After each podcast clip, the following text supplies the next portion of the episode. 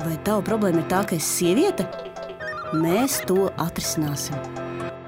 Mīļās dāmas un cilvēki, esiet sveicināti podkāstā starp mums, meitenēm runājot ar Džēmu Sudrabu.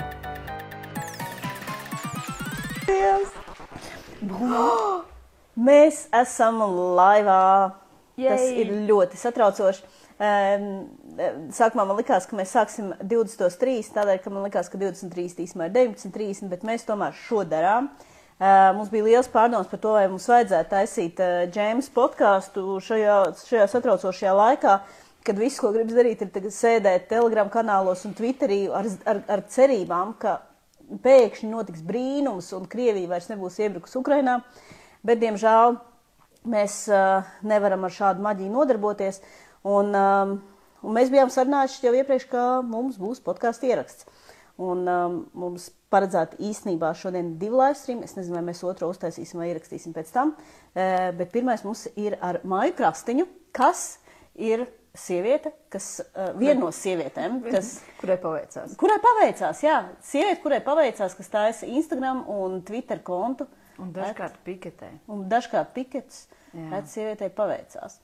Un, um, un tas iemesls, kāpēc mēs nolēmām taisīt live stream un runāt par šo, um, lai gan nu, Džēmas podkāsts ir tāda izklaidējoša un viegla satura um, avots, mūs tomēr man ļoti, protams, satrauc, kas notiek, bet man arī satrauc tas, kāda veida saturs tiek targetēts uz sievietēm. Kas notiek? Uh, visas meditāciju guru sievietes, uh, tās, kas nodarbojas ar sejas taisnošanu, vingrošanu, visu kaut ko, liek iekšā postus, nu, ka sievietēm vajadzētu domāt tās pozitīvās domas un attīrīt sevi un meditēt un nu, nelasīt tik daudz ziņas un neradīt tik daudz negāciju. Un es gribu tieši darīt pretējo. Man liekas, ka vajag radīt negācijas un runāt par grantot. šausmām, vajag grantot un vajag būt Jā. dusmīgām un cepties. Un tas ir tas, ko mēs gribam darīt šeit. Mēs cepsimies un rantosim par karu Ukrainā, par kurām sieviešu lietām. Es nezinu, vai kāds mums ir pieslēdzies. Rakstiet savus komentārus, rantojiet un rakstat. Nu tā, rantosim. Vot, jā, karš Ukrainā. Kas notiek? Ja, bū, ja Putins būtu sieviete, vai tas būtu noticis? Nu, lūk, es par šo akadēmu domāju. Ja pasaulē būtu vairāk sieviešu līderu, līderes, vai būtu karš Ukrainā? Un es pagūglēju, kāda ir sievietēm un kara, un es atradu divas tečeri un Katrīnu Lielo. Un Katrīna Lielā ā, diezgan episki viņa bija gājusi, un tur ā, Lietuva un ā, Baltkrievija un Ukraina, viņa bija kārtīgi ņēmusies. Ja? Principā tāds mazs putiņš, ja? Bet um, mēs nevaram atbildēt uz šo jautājumu, kā būtu, ja būtu, jo mums nav sieviešu līderu, līdz ar to nav datu, līdz ar to mēs neko nevaram pierādīt. Ir spekulācijas, ja tikai, kad, nu, varbūt, ka sievietes darīt labāk. Varbūt, ka nē. Nu, labi, okay, bet tur ir kā kaut kādi dati, piemēram, ir tie par tām valdēm, kad ja, ja vairāk sieviešu ir valdēs, Ā, nu, jā. jā, tad viņas ir sociāli atbildīgākas. Jā, nu par valdēm mēs varētu runāt ilgi. Par valdēm uh, un vispār par vadību kopumā. Jā, nu, jā. Uh, jā, tā ir. Līdz ar to varbūt ka mēs varam secināt, ka, ja Putins būtu sieviete, tad nu, karš nebūtu. Nu, jā, bet uh, nu, vispār Nu, vispār tā, ja. Es daudz rantoju, bet man šķiet, ka mums par datiem un informāciju vispār vajadzētu parunāt tā kā atsevišķi un vairāk. Uh, to datu jau ļoti bieži īstenībā pietrūkst. Uh, ir, kaut, ir dati, kas pieejami daļēji, tur nepilni, bla, bla, bla. Ir kaut kādas lietas, kuras vispār nevar uh, salīdzināt, jo viņas nav pētītas. Nevienam nekas neinteresē.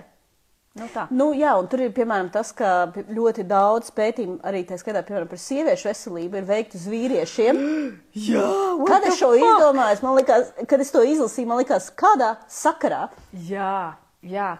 jā. kad kaut kādas, piemēram, zāles, arī tā skaitā kontracepcijas zāles, lai noskaidrotu blaknes, viņas tiek dotas vīriešiem, un tad, kā, nu, kā vīrietis reaģē, tas arī skaitās.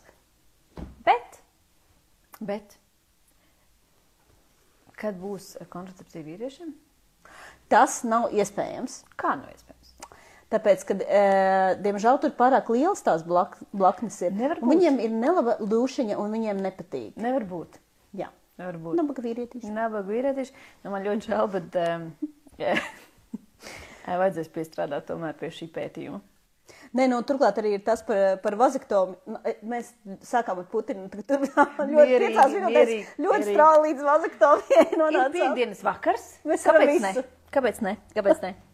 jā. Um, jā. Jā, vazektomija, piemēram, ir atgrie... nu, kā procedūra, ko var veikt. Viņu var atgriezt. Jā. Jā, Ah, ok. Nu, re. tas, tā ir labākā kontracepcija ever. Nē, nu. Galvenais ir kungiem spēt piedomāt, eh, piedāvāt alternatīvas. Vai ne? Jā. Bet, no, bet varbūt mm, pastāst, pa, papromotē savējo ētas sievietē paveicās, kas ir tas saturs, ko tu tur liec iekšā. Labi, nu, tā nevar teikt, ja, bet eh, principā. Jūs nu, esat vairākas. Uh, Man ir kolēģe Marta Krauģiņa, bet kolektīvs, akt, aktīvais, reaktīvais kolektīvs mainās. Um, bet, jā, vienmēr sakot, uh, sievietei paveicās ir, um, nu, nevar tā teikt, jā, bet tāds feminisms, nu, es nezinu, nu, tas tā kā nu, kultūrai ļoti daudz lietas netulkojas, bet Francijā ir tādas grāmatas, kas saucās, nu, kaut kāda tēma idiotiem, piemēram, es nezinu, tur uh, ģeopolitika idiotiem, jā, tāda mm -hmm. grāmata, jā. Nu, lūk, un tad sievietē paveicās, un man likās tāds feminisms idiotiem. Es ļoti domāju, nav tā, tā nav. Bet man ļoti patīk. Jā, Sievietē paveicās, ka tas ir priekš idiotiem. Nu, ah, jā. nu jā, mums visiem vajag vienkāršot. Dažreiz mums vienkārši vajag vienkārši vai kaut ko vienkārši. Nu, Tā. Nē. Um, nu jā, nē, nu, tas uh, saturs ir tāds um, um, stipri vieglāks, um, saprotamāks, māks, uh, tāds, jā, uh, viņš nav tik um, hiperaktīvs uh, feminisms, kā, man liekas, kaut kur citur var redzēt, jā. Un tāds, uh, liekas, A, mēs cil- tā kā agresīvā feministi, jo vienmēr, par, nu, vienmēr jautā, eh, daudzām sievietēm jautā, vai viņas ir feministas, un tad viņas saka, ka es, eh, nu, es varētu būt, bet es neesmu dusmīgā feministe vai eh, radikālā. Nē, nu, ok. Es esmu rīktīgi, radikāli dusmīga feminisma. Pi, feminista, pilnīgi noteikti. Ir superīgi, ka kaķis ir pieskaņots visam, ja? ir krāsu saskaņa un tam līdzīgi. Ja? Nē, es esmu rīktīgi dusmīga feministe, bet uh, es dusmojos laikam pati kaut kādās citās tajās savās, savās, uh, nu, savās uh, čakrās, ja? bet uh, nu, tajā Instagramā es mēģinu to, liekas, to saturu veidot tādu vieglāku, lai mm, aizvest cilvēkus līdz tam feminismam, varbūt kaut kā tā. Ok, bet eh, nu, pastāst vairāk, pastāst, kāds ir tā kā top trīs tipiskie posti, kas tur parādīsies. Ah, nē, nu, viss sākās ar cepienu par paneļiem. Dombura panelis, piemēram, ja? Bet, nu, tas iznāca, tas viss sākās ar paneļiem, jā, par, ar, ar, ar to, ka, to, Nu, to, ka, ka, kas tev nepatīk? kas man nepatīk. Paneļos. Nu, varē, tas, ko visbiežāk pārmet, tu gribi būt tajā panelī. Nē, nu, es pati negribu būt panelī, ja, bet tas, ka nav pilnīgi nevienas sievietes, nu, tas nav normāli. Paneļos Jā. nav sieviešu. Tā skatā dažreiz ir astoņi cilvēki, Jā. astoņi vīrieši. Jā, piemēram, pie rēdera šito nedēļu bija laikam seši vīrieši vai septiņi vīrieši. Ja? Un mums ir absolūti ekscelents ģeopolitikas ekspertes. Um, es kaut kad ielikšu arī postu, ja es man liekas, atradu četras, ja? uh, kuras pilnīgi mierīgi, kvalitatīvi būtu varējuši izstāstīt par šo tēmu daudz vairāk nekā jebkurš no tiem vīriešiem. Tur tas arguments, ka mums nav sieviešu ekspertu, viņš vispār nav, viņš neko neiztur kritiku, neviens vispār nav meklējis. Nē, nu, turklāt, ok, nav sieviešu eksper, eksperšu. Eksperšu? Eksperšu? Okay. Eksperšu? Pat radikālās feministas nemāk atrast, mums pat valodas nav šeit. Amanda- Ama- Varbūt tas ir Amanda tā ir paredzēts, ka, redzi, nav valodas, lai to pateikt, nav viņām arī nemaz jābūt nu, ekspertšiem. Bet, eh, nu, tad ieviesīsim to ekspertu, nu, tos, tos terminus Jā. un, eh, nu, tīzli, bet sāksim runāt. Es domāju, ka vajag pie, pieņemt, ka eksperts ir sieviešu dzimte un ekspertis ir vīrietis. Ideāli. Ideāli. Ekspertisi. Daži ekspertisi bija uzaicināti uz Dombrušo. Bet okay, tas, ko parasti saka eh, kritikā, jā, tu biji, te, te bija šie astoņi cilvēki, tātad nav sieviešu. Tas, ko tu saki, tās sievietes ir. Jā. Uh, bet uh, es nezinu, vai, vai, vai tev kādreiz tā darbiņā ir bijis, bet, nu, tu nevari atrast uh, tās sievietes, kas ekspertētu par ekspertīzes jomām. Jā, un arī, nu, kā, zin, kā, kā jau ka pastāst, par ko tas šovs ir, ja? Tad teikt, nu, wow, zinu, ko es labāk tomēr izdarīšu kaut ko citu, nekā ir tur piedalīties, nu, jūs izlējā šovā, jā.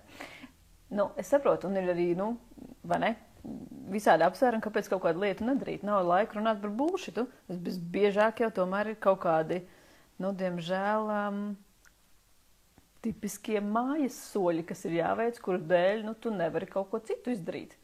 Jā, man liekas, ka šis, tāpēc man, piemēram, patīk, ka ir, ir agrāk bija tas Clubhouse. Man liekas, ka viņš ir super uh, dzimumu vienlīdzību veicinošs, arī tie Twitter spaces ir, nu, ka tu vari no mājām, nu, no serijas tā kā mainīt pamperu bērnam un tad piedarīt ekspertēt par kaut kādu jomu X, jo tomēr Nu, kā man šķiet, ka piedalīšanās kaut kādā diskusijā, kaut vai tad, ja tev uzaicina to Domburu šovu, tad pirmkārt tev, būt, tev jābūt tam seniority, ka tu zini par šo jomu X, tev jābūt pārliecībai, tev jābūt statusam sabiedrībā. Mm. Tev ir jābūt ar kontaktiem ar tiem producentiem un žurnālistiem, lai viņi vispār zinātu, ka tu eksistē. Un vēl turklāt, tev nevajadzētu būt ar mazu bērnu. Tev nevajadzētu būt ar mazu bērnu vai maziem bērniem. Vai, vai maziem, vis... nu, nu, vai maziem bērniem tas vispār ir tā kā. Flu. Jā, jo tad tā dzīve ir neizturama, nepanesama. Nu jā, un tad tu nevari iet astoņos uz uh, Domburu šovu varbūt. Jā, bet, zin kā, tur tie producenti, kas, uh, ar kuriem tev nav sakari un tam līdzīgi, nu tas nē, nē, to nē. Zin kā, mīļie draugi, nu tomēr, ja. Ja es varu atrast ekspertas, tad jūs arī variet atrast, nu, atrast kaut ko. Nu, nu, un, but anyway, Problēma ir tā, ka, jā, to viņi arī saka, ja, ka, nu, um, sievietes ļoti bieži atsaka, viņām nav laika un tam līdzīgi, viņām ir citas lietas, ko darīt. Zin kā, nu, ir jau tā, man nav bērni, ja? Varbūt, ka, ja es piedzemdētu, arī kaut kā, nu, man liktos, ka pēkšņi, ka prioritātes citur. Es nezinu, es nevaru spriest. Bet, nu, tomēr ir tā, ka tie mūsu sabiedrībā ir tā, ka nu, par tiem pamperiem tomēr rūpējas tās mam, ma, mammas tēls. Ja? Mm -hmm. uh, nu, tad rezultāts ir tāds, kāds ir. Mums ir Dombūra šovs ar septiņiem večiem. Jā. Un es nezinu, kur ir Dombūra šovs šobrīd, ja, bet nu, dzīve būs īsa. Ja, vienkārši nu, nu, nav interesanti. nu, nav interesanti paklausīt. Sorry. Ne, man, nu, man, nakal, man, man traucē īstenībā tas agresijas līmenis. Man liekas, ka mēs kā sabiedrība esam citā vietā. Jā, nu viņš ir nebaudāms. Viņš ir skaļš, agresīvs, viens uz otru tur kliedz, mēģina pārlot. Nu, wow, kāda jēga kaut ko tādu klausīties. Mm. Jā. Nu, jā, bet, nu, labi, ok, tātad mēs tagad esam noskaidrojuši, ka vajag tā, tos uh, ekspertus, sievietes. Ekspertas. Ekspertas, jā. Ekspertītes. Uh, ekspertītes aicināt, uh, bet, um, nē, bet, zin ko, vai atgriežamies, varbūt parunājam par to karu. Uh, mēs sākām runāt par to, vai, vai, vai šis karš būtu radies, ja būtu uh, Putins būtu sieviete, bet nu, diezgan daudz mēs esam redzējuši to sarunu par to, par sievietes lomu, tad, ja būtu karš. Un tas, kas tiek bakstīts, ir, ka tā kā, ha, baigās feminists esat, kā būtu pakarot. Nē, nu es mierīgi. Eh, es piesakos uz divām lomām. Man reāli patīk skriet pa mežu, pa sunām. Man vajadzētu gan iemācīt eh, kaut kādas tās lietas, ja? Uh, bet nu, otrs ir štābiņš. Es domāju, ka mēs abas divas kvalificējamies štābiņam. Nevis virtuvē, nevis brūču kaut kādai tur aprūpē vai kaut kam. Jā, mums nesen, nu, tieši Twitterī bija uh, jā, tas viens uh, jaunais cilvēks, kurš uh, mums šo jautājumu uzdeva. Kā tad, nu, kā tad būs feministis? Iesiet karot. Un, uh, nu, jā, jo Haidī, es esmu gatava iet un karot. Es nekādā gadījumā neiešu mizot kartupeļus un apsiet kādam brūcis vai tur kaut kādus, nezinu, drukāt telegrammas, ja? vai faksus. Nē, es tad labāk skrienu pa mežu. Nē, nu, man liekas, arī tur ir tas, ka arī tas karš, tā jau nav tikai šaušana. Šaušana ir viena, vi, un sēdēšana tankā ir tikai viena no funkcijām, kas ir jāīsteno kara laikā vai militāra apdraudējuma laikā. Nu, lai viņi brauc ar tiem tankiem, mēs sēdēsim štābā, diriģēsim. Ja, lai gan jāatzīst, ka tanks izklausās diezgan cool. Uh, tanks izklausās cool, bet, nu, es nezinu, nu, labi, vis, bet nu, vispār. Nav tiesība, par ko es vispār runāju. Tev no... Nē. uh, nu, bet arī, ja, varbūt, ka cilvēkiem tomēr vajag ļaut izvēlēties, vai tu sēdi tankā, vai tu sēdi štābā, vai tu skrien pa mežu. Mēs visi esam, nu, kā sabiedrība, tik ļoti dažādi, ka es domāju, ka mēs visas tās funkcijas varam, nu, tā aizpildīt. Jā. Nav jāuzspiež gluži. Taču varbūt, kad ir pilnīgi mierīgi, nu, vīrieši, kas ir lieliski ārsti un felči un sēdēs tajā lazaretē un tur ņemsies. Nu, ne? Un mums ir lieliski e, vīrieši, kas ir pavāri. Mm? Voilà. Un mēs, un mēs sēdēsim štābiņā un diriģēsim. Mierīgi. Jā, ļoti labi. Bet, bet es esmu gatavs skriet arī pa mežu. Bet, nu, ok, tad tu justos ok, ja būtu tajā brīdī, kad Latvijā iestātos mobilizācija, ka mobilizācija attiektos uz katru cilvēku. Uz katru labas gribas cilvēku. Jā. Un īstenībā nu, man bija tāds pārdoms, nu, kā būtu, ja būtu, piemēram, cilvēki, nu, tas būtu brīvprātības princips, cik tad mēs te paliktu. Bet man bija tā, ka man aizvakar, vēl aizvakar man uzdeva jautājumu, vai tu brauksi uz Ukrainu? Man pirmais, vienīgais refleks bija, nu kā, es nezinu, kā es to pateikšu mammai, un kurus likšu suni, bet, nu jā, nu jābrauc. Jo baigi, pastāst, nu, pa- pastāst par to savu darbiņu, ka nu, nav tikai tas, ka tu esi sociālajos tīklos. Nu jā, es strādāju, um, laiku pa laikam strādāju apvienoto nāciju organizācijā. Un uh, iepriekšējā gadā es strādāju Baltkrievijā, kas bija diezgan uh, episks trips, kā sacīt. Un šobrīd man pieslēdz uh, Ukrainai. Un um, man arī palūdza ierasties Ukrainā.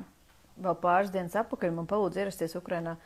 Un nu, man bija pārdoms, vai vajag braukt uz to Ukrainu, bet akli ir tā, tā doma ANO ir tāda, ka ja cilvēki no citām valstīm ierodas eh, tajā vietā, kur notiek karš, tad mēs kaut kādā veidā ar to, ka mēs tur esam klāt, mēs varam pasargāt vietējos iedzīvotājus. Un uh, man tas liekas ļoti svarīgi īstenībā aizbraukt, uh, nu, jo, jo gudri muldēt, in, nezinu, tur Twitterī vai Instagramā nav liela māksla, bet ir jāspēj arī kaut kā, nu, iestāties par tām lietām. Un es nezinu, nu kā, no vienas puses, jā, protams, mums visiem ir bail mirt, jā. Bet īstenībā man jau nav ko zaudēt. Man nav ne bērna, man ir tikai, nu, man ir tikai suns. Jā. nu tā, un man skat, nu, jā, nu, tā reize kaut kad nu, jāizliekas, nu, jāizšķirs par tādām lielām lietām. Es biju gatava arī braukt, jā, bet nu, tad sākās, sākās tas, kas sākās, un nebija vairs lidmašīna. Un tas nozīmē, ka tu nebrauc tagad. Nē, Pagaidām. un es nebraucu, un viņi tagad ir laimīgi. Es nebraucu, jo savukārt man ir internets, stabils interneta pieslēgums, mm. un, eh, nu, attiecīgi, viņi sēž bunkeros, un es varu darīt darbu. Bet, ja mēs paskatāmies um, nu, vispār uz, uz to, kā mēs attēlojam sievietes karā, un kāda ir tā sievietes loma, Nē, nu jā, nu šobrīd, ja arī mēs paskatāmies, kā ar tām zemesardzes reklāmām, kur jau neredz, sie- sieviešu vispār nav. Nu jā, un tas, ko mēs jau arī pirms tam runājām, varbūt, ka nu, ir, ir tas elements, ka nu, sieviete ir eh, trausla ar to, ka viņu var izvarot, un tad tā, tās izvarošanas rezultātā rodas eh, kaut kas, kas no vienas puses varbūt rada kaut kādu tur etnisku saturu. Man jau gribās teikt, no, no otras puses arī vīrieši jau var iz, izvarot, un tas, piemēram, notiek arī Baltkrievijas cietumos, vai ne? Um, bet, nu, jā, tam sieviešu elementam tas, nu, blakus produkts ir, ir bērns, kas rodas, piemēram, kas va, vai varētu rasties izvarošanas rezultātā. Un ir arī tik daudz, eh, es esmu lasījis par to, ka tas ir viens no uh, militārās agresijas, viena no mil militārās agresijas daļām, uh, ka tās sievietes tiek apzināti izvarotas, lai viņas paliktu stāvoklī un tad mainītu to etnisko sastāvu valstīs. Bet, nu, protams, tas nenotiek Eiropā mūsdienās tas, vairs. Tas visticamāk notiek, diemžēl, um, jā, nu, visur citur, bet ne Eiropā šobrīd. Bet, um, tur ir vēl tas elements, ka nu, tur ir arī trauma. Um, tā trauma, kas, kas turpinās tik ļoti ilgi, un mēs jau arī zinām, uh, es nezinu, kāda ir tie pētījumi Latvijā par to starp paudžu un paudžu traumām, bet uh, mums jau tā trauma īstenībā arī nāk vēl joprojām valks līdzi, tāpēc mēs esam tik uh, deformēti, vai ne? Bet um, tas iznāca izvarošanas akts, viņš ir tāds, uh, viņš ir, tur ir vesela, nu, tas ir tāda vesela palete, um, kas tur nāk līdzi kā blakus produkts. Es nezinu, kā būtu, ja mēs būtu. Redz, problēma ir nu, varbūt tajā, ka tās, tās sievietes, kas tiek izvarotas, tā ir parasti nu, civilā populācija, civiliedzīvotāji. Kā būtu, ja mēs būtu iesaistīts kā uh, zaldāti, vai es nezinu, kā to, mm. ne, bet uh, ja mums būtu ieroči, mēs varētu, ja mēs būtu tajā aktīvajā armijas spēkā, varbūt, ka tas būtu savādāk, ja mēs spētu aktīvi aizstāvēties. Bet skaidrs, ka civiliedzīvotāju vidū um, tur ir, tā ir vesela stratēģija, ir vesela kaudze tādu, pal, nu, jā, ar paleti elementiem. Nu jā, un arī, protams, jautājums par to, ko mēs redzam tajos žurnālistu attēlojumos. Tātad visbiežāk uz krīzes punktiem brauc žurnālisti, kas ir vīrieši, militāri personas ir vīrieši, un upuri ir sievietes. Bet starp citu, Saules stariņš, es man liekas, vakardien LSM, vai kaut kādās citos sociālajos tīklos redzēju uh, attēlu, kur fokusā bija sieviete. Sieviete armijas tērpā, Latvijas armijas uh, bija tā kā tāda armijnieku rinda un fokusā bija sieviete, kas man likās uh, nu, ļoti atsvaidzinoši. Nu, es domāju, ka kaut kādā ziņā tas saistīts ar to, ka NATO tomēr to dzimumu līdztiesību uztver nu, ļoti nopietni. Un viņi cenšas izcelt tās sievietes, nevis nu, tikai 8. marta postos, bet arī nu, mm. ikdienā, un viņi cenšas taisīt šo te arī attēlos diversity, lai ir arī sievietes un arī, protams, etnisko diversity. Nu, man, tā. man ir superīgs stāstīns. Nu? Izklaidošies stāstīns. Es vienu dienu braucu. Kač, give us more fun. More fun. Es vienu dienu braucu, es nezinu no kurienes uz kurienes, bet vienmēr sakot, es nolaidos Francijā lidostā. Man bija tāds uh, tipisks armijas tāds duffel bag ideāla lieta, ja? nu, tāda liela mugursonka uzmauc un, un ej tā kā kareivs. Ja? Bet, nu, man bija tas Daffelbergs, man tāds, tā tāds čemodāns un tā un tā. Un uh, es izēju nu, Francijā, Parīzē nu, no lidostas, izēju pa durvīm ārā. Un bļāviens, armīnieki, armīnieki, armīnieki nobloķējuši autobusu pieturu. Un es tādu skatos, te viņa autobusu, un pieci autobusi nobloķējuši manu autobusu pieturu. Un es, es esmu diezgan tāds nikns cilvēks. Es eju un stāvu tajā pieturā un es saku, nu, tā apmēram, ko tam man ar jums kāpt? Man ar jums kāpt. Un šie skatās, viņi saka, bet, nu, pa, pagaidiet mazliet, un es tādu, nu, tur čiķiņu, čiķinu. Un tas autobus, es skatos, viņš kā kaut kur tur iet, kaut kur tur kaut kas, kaut kas notiek, bet, nu, vēl nenāk stāv ar to savu to dafulbēgu un tādu, nu, vai ne? Un pēkšņi pienāk vīrietis, saka, bet tad jūs brauksiet ar mums, kurā autobusā jūs kāpsiet? Es jums saku, draugi, es tikai pajokoju. Es neesmu viena no jums. Un tajā brīdī viņš nu, kā mazliet nobālēja. Bija skaidrs, ka viņš īsti nezina, kas ir viņa cilvēki. Un tad es domāju, jo Haidī, es būtu, tas bija, būtu bijis tik superīgi. Ja būtu Krievijas spiedz, tu būtu sev pilnībā atstrādājis. Superīgi, ja es būtu iekāpus. Taču Kur tad man bija jāsteidz būt kāpus tajā autobusā un braukt uz bāzi? Jo haidī, vai ne? Un man liekas, īstenībā. Ir, lai uzzinātu, cik ilgi tu vari tā kā šo turpināt. Bet man liekas, nenormāli krūti. Ja domājies, tu nostājies kaut kāds, nu es taču esmu mazs cilvēks, maza sievietīte, ja mērķis 58. Tu iznāc ārā no termināla, nostājies pie autobusa savā stājā, vai ne? Un viņš pilnīgi mierīgi uzskata, ka tu esi viena no armīniekiem ka, tur, nu, ka tu esi viņu standarts. Man tas likās bļāviens. Kā es neizmainoju to iespēju? Tev tā vīrišķā enerģija gāja uz ārā, acīm redzot. Jā, jā, viņš viņu sajūta un uzreiz viņš domāja, ka tu esi daļa no jā, jā. šīs stāsta. Tieši tā, tieši tā. To man bieži ir teikuši, jā, kad vajagot Tev... kļūst mazliet, nu tā, te, kurš tad man precējas? Un domāju, cik Nu, vot, jā, bet uh, vot, kurš tev precēs? Bet, nu, kā tu jūties ar to, kas notiek uh, sociālajos tīklos, nu, varbūt ne, ne tik lielā mērā ar, nu, ar karu un, un, un Ukrainu tam līdzīgi, bet, nu, vispār kā, kā tu. Nu, nē, nu, jā, nu, runājot par, vēr, par, par precēšanās pēdējais cepiens, bija tas, par tas uh, bezbērnu cepiens. Es nezinu, kurš sekoja bezbērnu cepienam, uh, bet bija, jā, klašs, kad, nu, viena teica, ka viņi mierīgi dzīvos bez bērniem, un citi Citi teica, ka kā? Un ļoti daudz bija neapmierināti ar šo viņas lēmumu. Tagad Jā. turēt to dzemdi tukšu. tukšu. Dzemdi, kas pieder Latvijas valstī. Latvijas valsts dzemde ir tukša. Jā, jo haidī. Ko viņi vispār iedomājas? Kā jūs atļauties nedzemdēt Latvijas valstī jaunus pilsoņus? Jā. Jā. Nu, um, nu neatļaujamies, nē. Um, tur bija diezgan intensīvs cepiens. Bet kā, es esmu pārliecināta, es nesen BBC lasīju, ka drīz būs iespēja um, nu, nedzemdēt.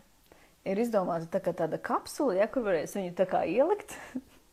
Un tas, es domāju, ne, nu, tad, tad varēs arī, arī vīrieši volun, brīvprātīgi pieteikties uz bērnu um, radīšanas aktu. Um, tā ir, protams, zinātniskā fantastika šobrīd. Ja?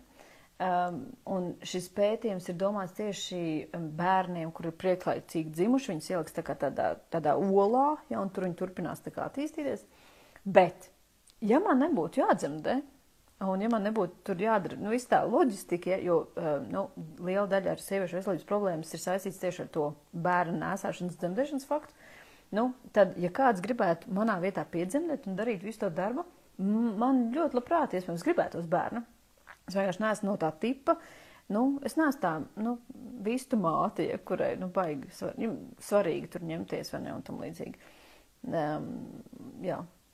Bet, nu, protams, ka kaut kādā ziņā, nu, tagad, ja mēs ieslēdzam empātiju, tad tas, tas ka ir cilvēki, kurus satrauc, nu, ka, ja sievietēm būs nu, leģitīma opcija, normāla opcija, nedzemdēt Oi, un justies funkcionālām, mm. vai pat nedod Dievs neprecēties un justies funkcionālām, viņas to nedarīs.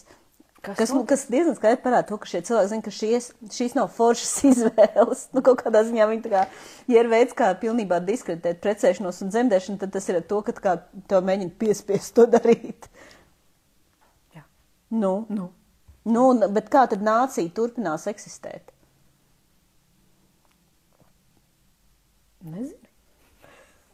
Es, es aicinu visus brīvprātīgos vīriešus pieteikties uz tā olu, olu aprūpi. Uz olu aprūpi.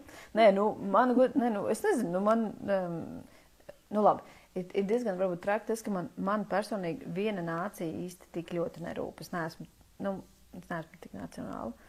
Bet, nu kā, nu, ja tikai vienai pusē rūp tā darīšana, tad, nu, tad nevajag. Nu, okay. Okay. Okay. Es, es, okay. Ne, par šo mēs, es domāju, mums ir abām konsensus par to, bet uh, varbūt mēs varam vēl bišķīt parantot par, uh, uh, tev jau ne tikai tie maneļi, uh, maneļi cepini, kur ir tikai veči, uh, un var diezgan skaidri redzēt, nu, to, to šķelšanos, ka ir cilvēki, kas saka, jā, kāpēc nav sievietes, tur neviens, vai tiešām nebija neviens, un tad ir tie, kas saka, tā kā, nu, ka sievietes ļoti daudzās jomās Latvijā vienkārši kā eksperts neeksistē. Nu, jā, kurā, ne? kurā? Nu, kurā? Nu, ku, nu, kurā jomā nav sievietes eksperts? Energoefektivitāte, ēku energoefektivitāte mums ir sievietes eksperts, ģeopolitikā. Um, es nezinu, kurā jomā mēs, es, nav tādas jomas, kur mums nav sieviešu e, eksperts. Vienkārši viņas neviens nemeklē. Bet, nu, okay, un, bet eh, kas tur ir to rokas spiešana? Taču bija cepiens tikko arī par rokas spiešanu, par to, vai sievietēm vajag spiest roku. Kas tas par, nu, kas tas par jautājumu?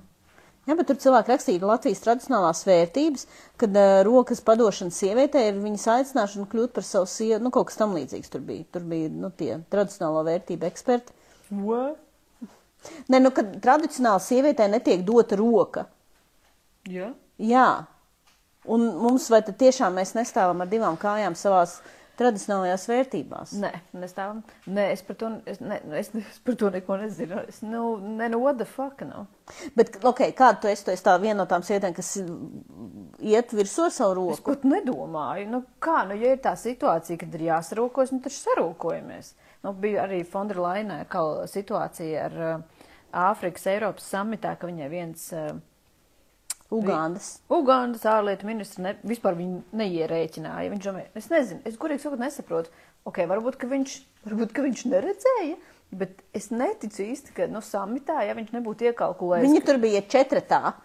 Uz tā podesta, nu tā viņi arī tas nebija bars ar cilvēkiem. Nu, nu nav jābaigais pūlis, ja? Nevar nepamanīt, ka tur ir vien, vēl viena sievietīte, ja? Um, bet Trakāk ir tas uh, Erdogana pasākums ar to sofā, ka viņš. Um, oh, Sofagate. Sofagate, jā, tas ir stipri. Pastāst. Um, tātad, um, Fonderlaina. Um, Erdogans. Erdogans un Mišels. Jā. Un vēl viens tur bija. es nezinu, varbūt Borels vai nu vienalga, kurš no tur tiem, tur tiem Eiropas līderiem devās eh, vizitē pie, pie Erdogana. Un um, Erdogans, ah, neparat, bija tikai Mišels. Uh, bet uh, tad Erdoganam un Mišelam ir tā kā krēsli tā kā mums, abi divi veči runās. Un Fonderlaina noliek tur, Kur ir kaut kā, tur pēc statusa augstā, nu, nu, ļoti augsta līmeņa politiķi? Viņai taču nevajadzētu kaut, kā, kaut kāda ķebļa sēdēt kaut kur noliek, stūrī. tur virtuvītē uz ķeblīšu, tur šitā sievietīte pasēdēs. Aizēj kafiju uztais Fondelaina. Un arī tas, ka tas um, uh, Miķelis, Miķelis vispār uh, nenoreaģēja, tad, man liekas, Beļģijas premjerministrs slash tur, es nezinu, padomes uh, galva, bla, bla, bla. Viņš vispār ne, neiekalkulēja, nenoreaģēja, nu, klas, nu, bet, vi- nu, teorētiski viņam būtu vienkārši jāpasaka, klausies, zinu ko, Erdogan mīļais draugs, viņš šitā nerulēs, Lejana nāks sēdēt te, un es iešu sēdēt uz sofā. Ja šitā- Vācijas aizsardzības ministra. Ja tu šitā darīsi, tad mēs darīsim tā, ja? Bet tā jau nenotika. Nu, what the fuck? Viņi turpināja sēdēt vienkārši. Jā, un tas bija, man liekas, pirmais alfa gate, un uh, tad Fonderlainai bija ļoti skaista runa parlamentā, kur viņa tā arī pateica, nu, ka, ja es nebūtu sieviete, šis vispār nebūtu noticis, un tā arī ir. Jā. Mm. Tā kā, nu, kas notika tajā Eiropas Afrikas samitā, es īsti nezinu, kāpēc viņa nepaspied roku, ja, um, vienmēr gribās attaisnot, viņš neredzēja, ja viņš tur kaut ko, nu, nē, nu, what the fuck, viņi, viņš iekalkulēja, kā, es nezinu, tur kaut kādu, vai ne, sievietīti. Um, jā. Nē, daudz rakstīja, ka tas ir kultūras jautājums. Tā kā, ka Eiropā tā nenotiktu. Ok, labi. Uh, ja viņam, bet tas tomēr ir Eiropas Āfrikas samits. Viņš ir atbaud, nu, um, viņš ir ārlietu, ārlietu ministrs, jā, viņš bija. Um, nu, tomēr. Nē, nu, parasti tie, kas nu, tajās diplomātiskajās aprindās ir, diezgan ir vēri. Nē, nu, protams. sevišķi no, nu, tā kā no valstīm, kas nav svarīgās Eiropas vai NATO valstis, jo tur tā hierarhija jau tomēr mums ir. Ir Vācija un Francija, kas ir svarīgas, un Amerika. Un tad ir Jā. Nu, tu nevari gluži atbraukt uz Eiropas Āfrikas samitu un nepaspiest uh, roku Fonderlainai. Vācijas aizsardzības ministrē. Jā, nu, tas tā dīvaini bija. Nē, Bet, nu, okay. Outraging. Jā, bet baigais, nevarētu arī teikt, ka bija baigais cepiens. Nu, okay, tātad, jā, šī tādas lietas, ka tās, tātad tevi satrauc, kad uh, sievietītēm nav krē, krēsliņš iedots um, diskusijās. Jā, ka nav vispār Jā, kad rociņa neiedod viņām. Jā, jā, kas tev vēl, kas vēl tev satrauc? Uh, nu, vēl man satrauc kopumā, tā pa lielam man satrauc tas, um, nu jā, tas mātešķuma un bērnu elements. Šitas, par pa to neviens nerunāja. Um, nu kā sanāk tā, ka mums ir sievietes, kurām ir, mums ir divreiz vairāk, nu gan divreiz vairāk sieviešu, kurām augstākā izglītība, bet viņas saņem mm, mazākas algas nekā vīrieši. Viņām ir mikroskopiskas pensijas, viņas dzīvo visu mūžu nabadzībā, nu, vienmēr sakot, visu mūžu cīnās. Ja? Un tas ir galvenokārt tāpēc, ka viņas ir, viņas ir devušas savu dzemdi Nācijai. Vācijai un zemdējušas. Uh, jo nu, bērni izmaksā daudz, pieprasa daudz dažādu spēku. Un, uh, nu, jā, un rezultāts ir tāds, ka viņas vienkārši dzīvo, nu, jā, viņas dzīvo sliktāk, nabadzībā. Un, uh, un tā, un tas ir viens tāds. Um, Viena tāda lieta, par ko man liekas, šeit varbūt bija satorija, vai es nezinu, kur tur viens kaut kāds vai divi raksti, bet tā vispār nevienam neviens nerunā un viss ignorē. Lai gan, ja mēs varbūt tā kā atvērtu čakras un parunātu par to jautājumu, tad mēs varētu arī atbildēt uz to jautājumu, kāpēc mums tās, eh, kāpēc nācijas, nācija nedzemdē. Mm. Jā, tas ir dārgi, un uh, tas ir dārgi gan emocionāli, gan finansiāli, gan kaut kādā ziņā arī, es nezinu, intelektuāli, jo tā, nu, tas, ka tu esi kaut kādu laiku pavadi ar bērniem, tas kaut ko tev atņem no tā laika, ko tu varētu veltīt, tur, lai lasītu, rakstītu, radoši tur kaut ko domātu. Un skrietu pa mežiem. Skriet pa mežiem. Jā. Nu, jā. Nu, jā, man liekas, par to uh, nerunā. Bet, nu, zini, kā arī man liekas, ka, um, labi, zini, kas ma- man nenormāli cepina tagad eh, pēdējā laikā ir um, tā kā ordas parādījušās ar sievietēm, kas pārdod citām sievietēm mm, visus šitos te, eh, nu, tas tāds coachings, bet, nu, tāds, eh, man to gribas par lohatronu saukt. Nu, tā, ka par, tev māca, ka tev būtu tu būsi sievišķīga. Ja tu būsi sievišķīga, tad tev būs vīrs, karjera, nauda. Nu, bet, protams. Un, un man vienkārši, un es nevaru saprast, kāpēc man tik nenormāli tas dusmina. Un tad es kaut kad secināju, ka tas tāpēc, ka es redzu, ka ir tā kā struktūrāls problēmas mūsu sabiedrībā lielas. Vot, piemēram, nu, jautājums par to, ka tu uz pusotru gadu izkrīt no uh, darba tirgus un pēc tam vēl ar bērndārs vecumu bērniem netiec pie karjeras izaugsmes un zaudē tik daudz naudas, tāpēc, ka tev ir jāuztur savējās seja un plastiskām operācijām jātērē naudas un vēl, vēl, vēl zina kam. Bet, ka viņas, nu, tā kā pārdot ļoti vienkāršu ri, risinājumu, kas nav pat risinājums riktīgi sarežģītai problēmai. Jā. Jā. Nē, nu, nē, tagad- nu kā, nu, nu, nē, nu, tas ir, tas ir tik viss tik sačakrēt. Nu kā, nu, protams, nu kā, nu, nu kā, nu, tas, ko, nu jā, nu, par tiem, nu, par bērniem un bērnu aprūpu, bērndārzu trūkumu, nu kā, nu, tu, principā, nodreli, nu, ok, viens bērns, labi, divi bērni, ja, tu, tas jau sanāk, ka, zinu, tur kopā trīs gadi pazaudēti, trīs, četri gadi no darba tirgus pazaudēti. Valsts jau tev tā kā aicina tomēr ar to bērniņu palikt ilgāk, jo tu citādi esi slikta māte, ja, beigās tas sanāk, tur 5, 6 gadi izkrīt no karjeras, vai ne, pensija mazāk, karjeras izaugsme mm. mazāk, mazāk tur tu nespēji būt vadītāja, direktora, tu vispār tur blā, blā, blā. Un, um, bet hei, izdari to un to un to, un tad gan, tad gan tu jutīsies Jā, fantastiski. manifestē uh, to, ka tu esi miljonāre. Šis ir mans pēdējā laika favorīts. Manifestē to, ka tu esi miljonārs, domā kā nāks. uzveri, uzvedies kā miljonārs, un tad tas nāks. Un tad, ja tas nenāk, uh, ne jau tie kursiki ir vainīgi, bet tas, ka tu neticēji pietiekami stipri tam. Nu, man vēl ir tāds ci- vēl cits leņķītis šim pasākumam. Um, man vairāk besīja tas diskurss, kur ir klausies, vai atrodi vīru, ja? Un tad tu varēsi dzemdēt, viņš tev visu nodrošinās, ja? Dzemdē viņam, dāvā viņam dēlu. Jā, uzdāvināt, jā, tas un tas uzdāvināja dēlu. Dāvāja viņam dēlu. Nu, uzdāvina viņam dēlu, un viņš jau savukārt dod kešu, ja? Viņš dod kešu, tev ir trīs, nu, labi, divi dēli, viena meitiņa, peciņa. Viņš tev dod kešu, un tad viņš aizlaiž pie jaunākas, ja? Un Jā. tu palīdz pie sasist. Vai nedod Dievs, tu gribi no viņa atkritīties, jo tev viņš besīja. Vai arī viņš tev sit, bet tā kā tu neesi nostrādājusi vairāk kā trīs gadus savā jomā, un pēc tam tev bija de- desmit gadu pārtraukums, jo tev bija, tu dāvāji dēlus, nu tad tu, diemžēl, esi spiesta, vai tev šķiet, ka tu esi spiesta ar viņu dzīvot. Mm. Bet tur vēl papildus elements, arī, nu, ka pastāv to otru pusi. Ja? Mūsu tautu dēli, vīrieši kopumā, ā, arī pēc statistikas, pamet šo pasauli ļoti ātri. Jā, viņiem ir tāds, kas ir Viņiem parasti ir tā tāds tendence. klasiskais uh, arguments, starp citu, jebkurās feminismu diskusijās. A, kā tad ar vīriešiem viņi tomēr ir pārāk uztais pašnāvības? Mm, mm. In Jā. your face feministe. In your face! Nu jā, nu lūk. Um, un es pat tā kā vienreiz domāju, nu, ko, nu, kāpēc, kas viņam to dzīvi īsti nepatīk? Ko, nu, ko viņi notina makšķer tik ātri, vai tur nodzerās, vai izdara pašnāvības, ja? Un um, tas tā kā sāku pētīt apkārt, ja?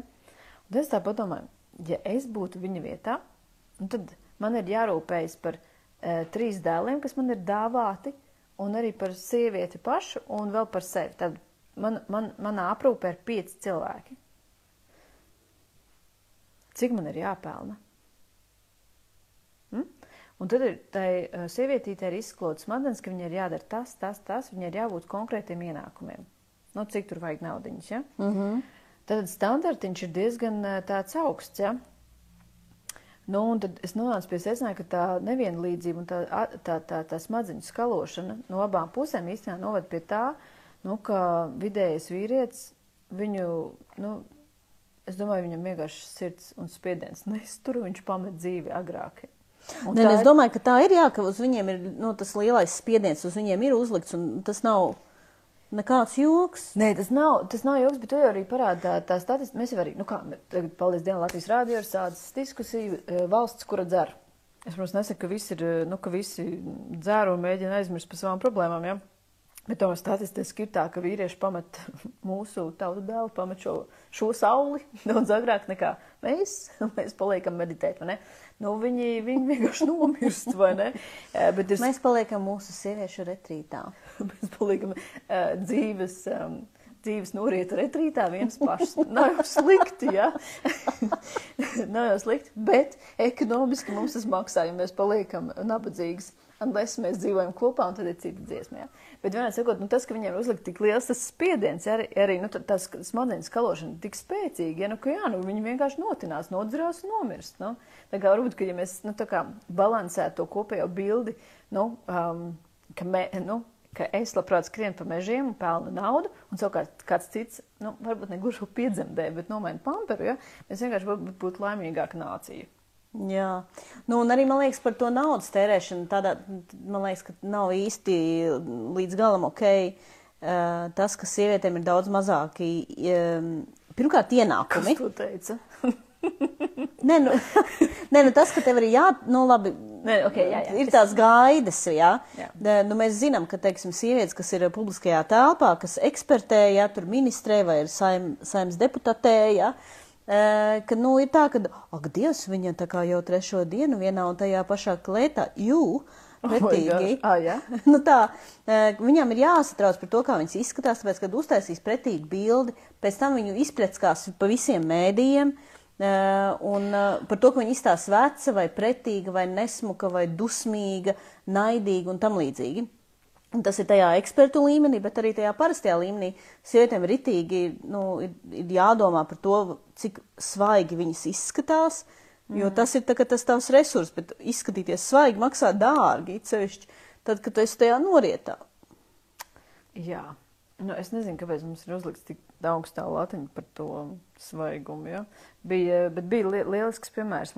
Es arī biju ilgs kaut kur tajā sievietē paveidzēs, kur Igaunijas prezidents beidz maratonu un sniedz diezgan episku interviju. Viņai bija visa seja dubļos, jo viņa bija skrējusi, nu, es nezinu, tas bija kaut kāds ultramaratons vai riteņmaratons vai kaut kas. Un viņai bija pilnīgi dubļaina seja un pat uz zobiem dubļi. Un tur bija mēdī, protams, pilnīgās šausmās, kas tur šitā pa sievieti, šitas taču par kaut kāds izsmiegs un tur kaut kas. Un tā deb, tas bija ļoti smieklīgi, ka tā var uzcepties par, nu, tomēr valsts prezidentiem. Ja. Um, man gan liekas arī interesanti, kāpēc sievietēm uh, vai arī tie mūsu sabiedrībā sievietēm liekas tik um, svarīgi vai sāpīgi, viņas uztver to, ko viņām saka, viņām būtu jāizskatās. Nu, kad man saka, ja tu jāizskatās uh, sievišķīgāk, nu, man ir tāds, nu, hi, hi, hi, vai ne, nu, kad, wow. nu, tu tam, tā, stā, tu spēj tam stāvēt pāri. Nu, jā, bet, nē, nu, es saprotu, ka, es saprotu, ka tas ir jau jūtīgs jautājums, bet, nu, taču ir, ka sievietes sasniedz kaut kādu to līmeni, ka viņas ir jau, um, nu, vai eksperts, vai tur ministrs, vai valsts galvas, tajā brīdī man liekas, ka, nu, jo, Haidī, tur kāds vispār atļaujas pateikt, ka tev nav pareizā broša uzlikt, vai tu neizskaties, nu, nu tur nezinu kaut kā tā, nu, tad ej pupās, jā, nu, klausies, uh, idiet, jū. Um, nevienam vīrietim nekad nav izteikts neviens, neviena kritika vai ne par to, kā viņš izskatās. Savicējis, jā, piemēram. Vai ka kāpēc tik sausa seja sāda? Tiešām neciena sevi. Jā, jo, Haidī, kāpēc tāda šlipse? Būtu starp citu šlipses un vispār tie visi uzvalki, tādi, kas izstāsta, ka no, tā kā no devītās klases izlaid tādi, kā vienīgais slikti, uz... Un slikti vēl, slikti, slikti piegriezti un netīrs kurpes. Jū. Nu, vat. Nē, es uzskatu, man, manā, nu, es tādā ziņā uzskatu, ka mums ir vajag, vajadzīga lielāka um, līdztiesība, un es gribētu dzīvot pasaulē, kur vīrieši tiek vairāk močīti, jo, nu, es kā sieviete esmu pelnījis skatīties uz skaistiem koptiem vīriešiem. Un kāpēc viņi, kāpēc viņi nešpricēja to, to, to pieri? Man gribās, lai viņi arī spiesti špricēt pieri, savākt savus uzvalkus un tā kā atsvaicināt garderobu ar stilīgām zeķītēm. Jā, jā. Um, es nevaru sūdzēt. Nu, es, esmu, jā, es esmu dzīvojis kaut kādu laiku ārpus Latvijas. Ja? Es par vīriešu skaistumu nevaru sūdzēt. Tie ārzem vīrieši tie labāki. Nē, Tā es neteicu, tā es neteicu, tā es neteicu. Bet um, es nevaru sūdzēties par vīriešu, par vīriešu skaistumu, bet, um, bet mūsu vīrieši, sorry, es mazliet izlaisti. Jā. Jā. Nu, bet statistiski, eh, statistiski jau sanāk tā, um, ka mums ir diezgan uh, nu, daudz um, sieviešu uz vīriešiem, kā teiktu mana mamma, uh, uz, uz, vienu, uz vienu vīrieti divas sievietes. Tā ir, jā. Tā nav. Tā nav? Mums publikā saka, ka tā nav. Tā Fuf, fufelis, jā? Uz katru pa vienam vai vairāk ir? Nē, sen jau vairs tā nav. Bet apmēram viens uz vienu ir? Jā. Ā, nu re! Ha! Lai sāk iespringt. Dzīves saulrietā tā vairs nav. Nē, nu, nē, man liekas, ka dzīves Nē, saulrietā nu, pareizi, viņa nomirst. Viņa vienkārši nomirst. Līdz 30 lielākā Um, daļa jau Nē, beidz. ok, labi, statistiski. Es domāju, ka ir tā, ka uh, dzīves saulrietā ir tiešām tas, kur veidojas tā starpība. Ja? Un, um, jā. Um, jā. Nu, labi, ok. Tā tad uh, nobeigumā mēs varētu parunāt par to. Nu, labi, tā tad. Uh, Labi, mums ir diezgan skaidrs, ka ir, tātad, uh, ir t- šis militārais konflikts Ukrainā. Un, uh, um, es nezinu, vai tev ir kādi. Nu, ir taču nu, tā kā, tās sievietes tomēr tātad tiek targetētas ar to, ka nevajag par to domāt, nevajag par to runāt un nevajag sevi apgrūtināt. Kā nevajag? Vai tu vari tā kā dot to uh, counter-narratīvu par to, kā tev, vai kā tu kā sieviete, nu, izdzīvo šo laiku, kā, tu ko tu dari ar savu laiku, ko tu domā, ko tu patērē, kas Nē, tev, nu- kā tev liek justies? Man īstenībā runājot par, sauksim viņu tomēr par karu, ja? par šito karu, kas tagad ir sācies. Tās lielākās, eh, pavisam konkrētas pārdomas ir tādas, ka man ir aizdomas, ka cilvēki nebija tomēr gatavi, ka viņš sāksies. Un um, man, ir, man radās pavisam konkrētas pārdomas, nu jā, vai es eh, zvanītu zemesardzē vai nē. Braukt un mācīties tomēr skriet pa tiem mežiem vai nē. Um, mums ir lielisks, man liekas, um, aizsardzības ministrijas buklets par to, kā sagatavoties karam. Un man pat pārsteidz, ka es esmu, liekas, kaut kā psiholoģiski gatavāk tā bukleta, nu, tā kā čeklistas piepildīšanai nekā kolēģi Ukrainā, ja. Um, pavisam ļoti parasts, pragmatisks šodienas pārdoms. Tev ir benzīns, lai aizmauktu prom. Man nav benzīna, man nav mašīnas. Es pirms šodien no rīta domāju, nu, es esmu velorasti, ja? Es brauktu ar riteni. Man ir priekšā groziņš, kur ielikt suni, man ir mana tur tā dafela pēka armijas mugursoma, vai ne? Nu, principā es esmu gatava braucienam, bet es nemāku nomainīt velospēdam riepu. Tātad man ir jādodas uz velo veikalu, nopirkt papildus riepas un iemācīties nomainīt riepu. Tādas man ir pārdomas šobrīd. Pavisam ļoti konkrēts, uh, ko mēs, ja mums, nu, situācija turpinās, ko mēs darīsim. Vai nu tu skrieni mežā un ej uz štābiņu, darīsi kaut ko, vai ne, vai arī, ja tev ir kaut kur jābēr, pārvietojas, kā tu tiec uz priekšu, tad, es, uh, nu, jā, ļoti, nu, es atsakos nedomāt, ir jādomā, nu, un uh, jārīkojas.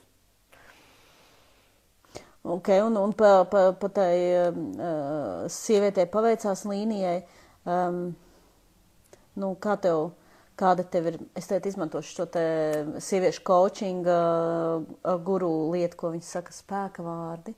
Uh, kādi spēka vārdi tev ir sievietēm, lai viņas būtu biežāk Dumburšovā? Pat varbūt vesela viena. Nu, starojiet, starojiet, lai jūsu stari sasniedz domburu, sasniedz rēderu, sasniedz šos vīriešus, lai viņi, viņi justu jūsu staru siltumu un šo enerģiju, ko jūs dodat. Amen. Amen. Amen. Superīgi, superīgi. Amen. Lai mēs tad starojam un viss būs skaisti. Nebūs kara, būs tikai miers, Tikai dzemdes, pozitīvi. bērni, Tikai dzemdes pilnas ar zīdaiņiem. mazi jauki skaisti bērniņi, blondiem matiņiem, zilām acīm, arī ukraiņi. Nu viss, beidzies livestreams. Paldies visiem, kas klausījās, skatījās un fanoja. Ka jā.